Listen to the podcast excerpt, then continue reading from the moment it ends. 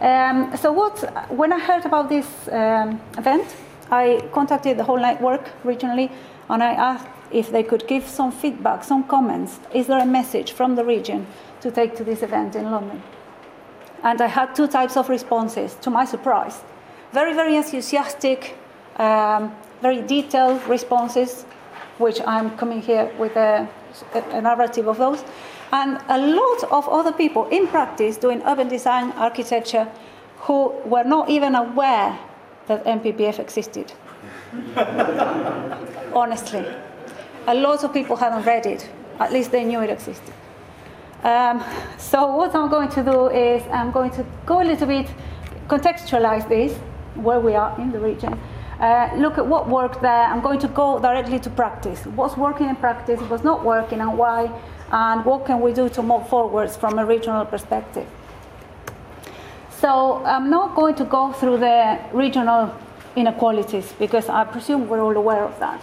But just to put everything into context, we have uh, in the Midlands, we are sort of halfway through income-wise, and to the, to the mid-rate to lower affordability in terms of housing prices. So we're not the worst off, but we're not Uh, at the top. Similarly, with population growth, so we're growing at a steady pace compared to the rest of the country, and public expenditure per capita is on the lower side of mid-range as well. So we are kind of halfway through. We have lots of good universities, others not so good, but we have lots of universities in the region. But we really, really struggle to retain talent. And the reasons for that, I teach in the last years of two universities, and I do reviews in other universities as well, regionally. And obviously, there are better wages elsewhere. But not only that, so all of the first year students at the last year review quickly, quickly disappear from the region. And in a week, we don't see them anymore. That is regular. Um, also, I think the major driver for that, apart from wages, is that we haven't got very interesting projects going on. But when we do have something really exciting and interesting, we struggle to compete with um, well established practices somewhere else that have a larger track record of quality development. So the local practices are really struggling. And that's where we are then. We, we have a lot of struggles in that sense. Uh, but we love the NPPF. So the reviews of those who have read it and knew what was there, uh, love it. Particularly the shrinking of it. So it has been welcomed and uh, it has provided some authority at, at, a local level. So what we like most of it is uh, the presumption in favor of sustainable development in black and white and repeatedly several, several times. So that provides a powerful tool when bad development comes along uh, for local authorities to uh, refuse it. Neighborhood planning is great, we're working on it, and slowly, we're still in nappies, as we say in Spanish, but we're getting there. Uh, the new neighborhood plans are coming up are better than the first ones, so we are learning how to do it properly. Development plans good. And then uh, ensuring vitality of town centres. And I forgot to put in there, because I did this on the train on the way here, forgive me for that. I forgot to put um, rural economies as well. That's good. A lot of small towns and villages are working on economic frameworks and things like that, and alongside how to develop um, commercial areas. So all of that is fine. High quality homes, we like that. Design review panels, brilliant. It is working. We haven't achieved high, highest quality yet, but it has made a difference. Uh, and all of the reference to mitigating climate change, etc. So all of those are good. We also love all of the health and quality of life, uh, a better lifestyle and place making, place shaping, and all of that is great. Community infrastructure levy charges, I had mixed reports from that, but primarily the, the, the authorities that have resources and have skills uh, think that is very powerful and they would like to use it more, but sometimes they struggle. We can work on that in the workshops, I suppose. Um, I could go into more depth, but I think there is no time. Uh, planning performance agreements as well, mixed reviews. And with these comments, it came across the disparity between uh, authorities when they have resources and when they don't. Particularly smaller authorities are in great disadvantage and um, require the support of the local community is also welcome. This is all from point of view of people working in planning, in authorities, and in urban design. This is not from the point of view of developers. I haven't got that point of view. They haven't read the NPPF. Neither have a lot of designers. Uh, uh, what came across as well is that there is a lot of very lovely things in there, but they are not very defined. They're a bit ambiguous, and they seem to be a little bit of blue sky thinking, considering the challenges that we face in the region. So um, it's highly desirable that local planning authorities should have an up-to-date plan in place. Well, those that don't have it really struggle and uh, are suffering the consequences of bad design and having to rush decisions and haven't got much support. Uh, expect new development to take into account landform, layout, building orientation. I think that's a little bit, in my view, that should be a joke. I don't know why we have to say that in national plan policy framework. I don't go around the street asking people to, in order to see what's in front of you, you need to put your, eye, your eyelids up. It's obvious. Why do we have to have that? There's something massively wrong if we have to have a statement like that in national planning policy. Um, provide competitive returns to a willing landowner, willing developer. That is a good luck with that, I told. Some authorities have managed to do that over years of negotiation, months and months of putting documents together, trying to gather agencies to deliver that, and finding uh, vehicles to deliver that. So that's not as easy as it seems in the region. Um, where safeguards are necessary to make a development acceptable, in planning terms, the development should not be approved. That's great. That gave a lot of authorities that have, those that have the skills in house, a lot of power. There is a problem when they don't. And the smaller authorities that haven't got the resources to commission design review or other types of support also really struggle. And they have to make massive compromises. So there, a lot of areas are vague and perhaps too aspirational for some parts of the country. Very ambiguous. There are lots of words that are not in the um, they're not defined in the document. And actually, you would think they shouldn't be, but they have to be defined. Amenity, character, format and scale, sense of place, we still don't know what that means. We go to review panels, we go to meetings with uh, people, uh, with developers presenting an application, and I have spent up to two hours describing character, trying to explain what character means.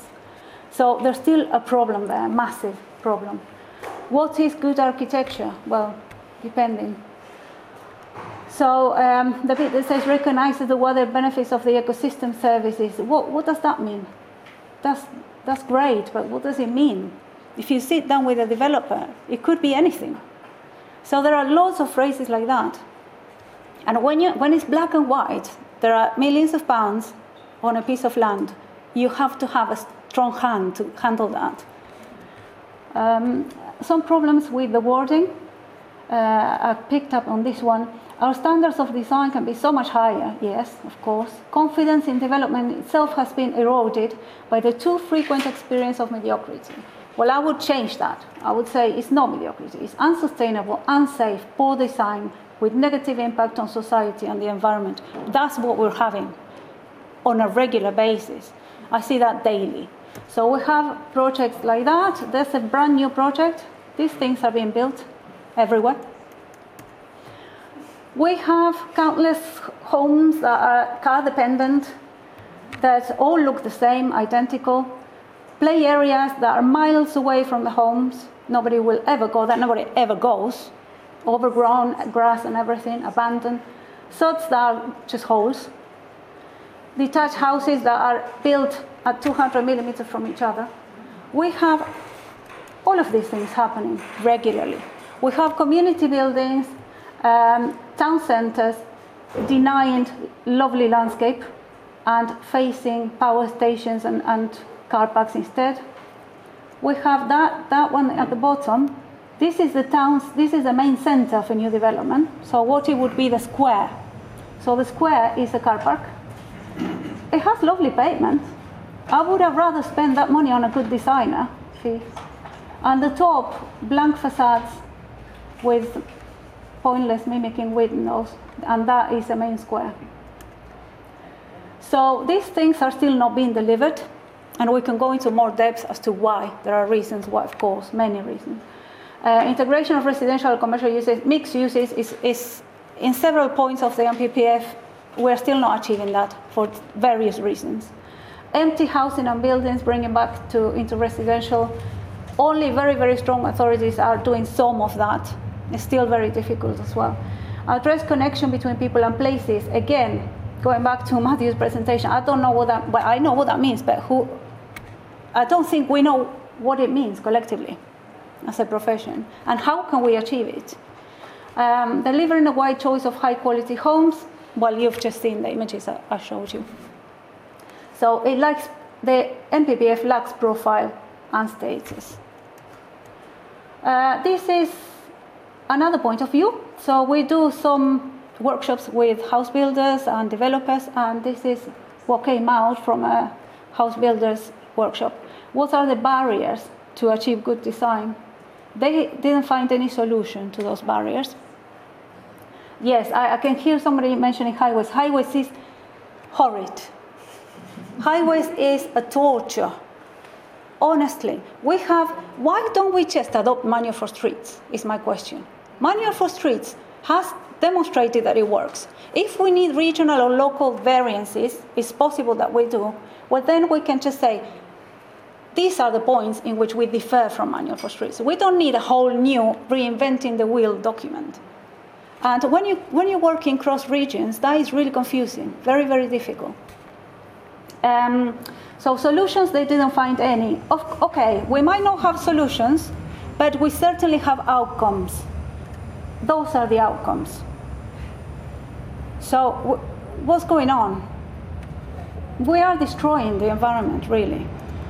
Uh, but uh, stop from moaning. we have all these tools which are great, and I've heard re- repeatedly professionals saying, um, yes, I know about developments that achieved 12 points in building for life and they're still not good design. But as Matthew said, maybe they don't deliver good design, but they will stop unsustainable design to, to a certain degree, and they will improve really, really poor design and move it up a little bit, and they are doing. But it takes a battle to put these things to, to work. Um, and I, I, went on to uh, thinking by myself, what is the message from NPPF overall? So I looked at what the paragraphs, introductory paragraphs, uh, word count, and looking at how they try to achieve sustainability. So the economic, social, and environmental um, aspects are tackled at the introduction in equal measure, exactly equal measure. So as you, when you count the chapters, the social part is in disadvantage. And when you count the, page, the pages, the natural is the one that is, uh, is more thought about, and the social lacks. To me, that reflects a lack of understanding as to how we can deliver socially positive development. And we need to work on that because that's not acceptable. Um, if we look at the chapters, how they are dedicated to different topics. Economy comes first, of course, and then quality, great. We'd love to see that finally there. That's good. Nature, heritage, transport, communication, healthy communities, they're all, and green belt are all the same. Now, a healthy community is weighs the same as a green belt and climate change. I, don't, I really don't understand it. I don't know if I'm wrong, but. Then, if you look at the pages dedicated to each topic, we have quality and nature coming up great. I'm happy with that. But it seems to me that those are the topics that we're most, most comfortable writing about because are the ones that we know about. Why don't we start looking at a little bit, look communication? So it, it again, Greenbelt weighs more than communication and the same as healthy communities. Personally, I would like to see a chapter on healthy environments, and a chapter on community and networking. Um, So some of the comments in PPF are, on, are only as good as those using them. Uh, and those who have read it, that's only the, the percentage of, that have read it. Then we have, so with, there is going to be a skills audit for authorities, we welcome that, but that's not the only thing that needs to happen in our view. A full review of NPPF and the planning process across regions and across disciplines needs to happen to identify what the barriers are for everybody, not only for those managing the planning system. An event in the Midlands would be excellent. We would welcome that. So I would like to do that if possible, please. Um, I never heard or read planning uh, never heard or never hear or read planning officers, urban designers, conservation referring to NPPF. So we need to talk about it more and make it have more weight. Um, and we spend months trying to reach agreements on planning submissions that are poor quality. We have endless design reviews.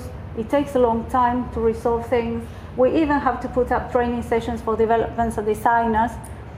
So this thing, the power to request a planning, a pre-planning engagement and design review, I think uh, lo local authorities should be given that power because it is helping. Uh, then uh, housing is the largest construction industry market in the region and is not dealt with appropriately by higher education. This is a massive problem we have. Graduates uh, that stay in the region because we have first class students graduates the goal. Graduates that stay in the region, so the mid-range of, of graduates level, don't know how to design communities. So we cry for a master's in housing and community. Um, certain universities in the region have removed completely urban design and site analysis from all their courses in the built environment. So why are we going backwards? This is outrageous. These people are going to, the, then we're going to meet them at design review. It has happened. I have met some of my former students at design review. So all built environment courses, please meet the NPPF criteria. Why are we taught about the RIBA stages when we first arrive to university, but we're not taught about NPPF? It doesn't, it doesn't make any sense. Thank you.